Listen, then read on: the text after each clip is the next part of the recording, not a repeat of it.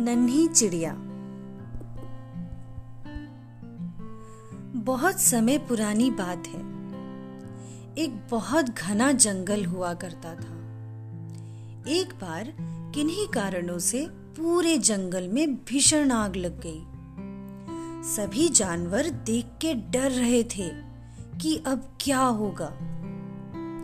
थोड़ी ही देर में जंगल में भगदड़ मच गई। सभी जानवर इधर से उधर भाग रहे थे।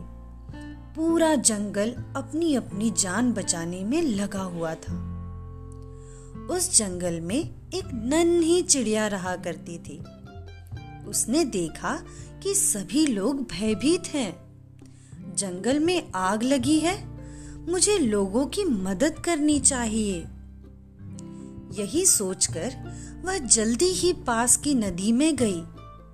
और चोच में पानी भरकर लाई और आग में डालने लगी। वह बार बार नदी में जाती और चोच से पानी डालती। पास से ही एक उल्लू गुजर रहा था।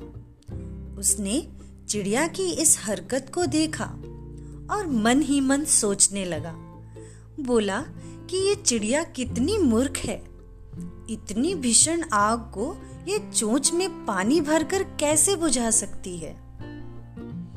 यही सोचकर वह चिड़िया के पास गया और बोला कि तुम मूर्ख हो, इस तरह से आग नहीं बुझाई जा सकती है।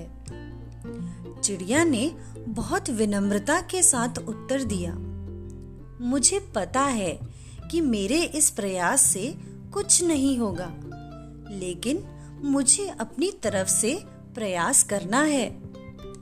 आग कितनी भी भयंकर हो, लेकिन मैं अपना प्रयास नहीं छोड़ूँगी। उल्लू यह सुनकर बहुत प्रभावित हुआ। तो मित्रों, यही बात हमारे जीवन पर भी लागू होती है।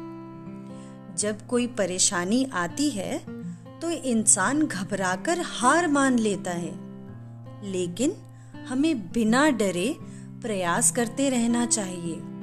यही इस कहानी की शिक्षा है। धन्यवाद।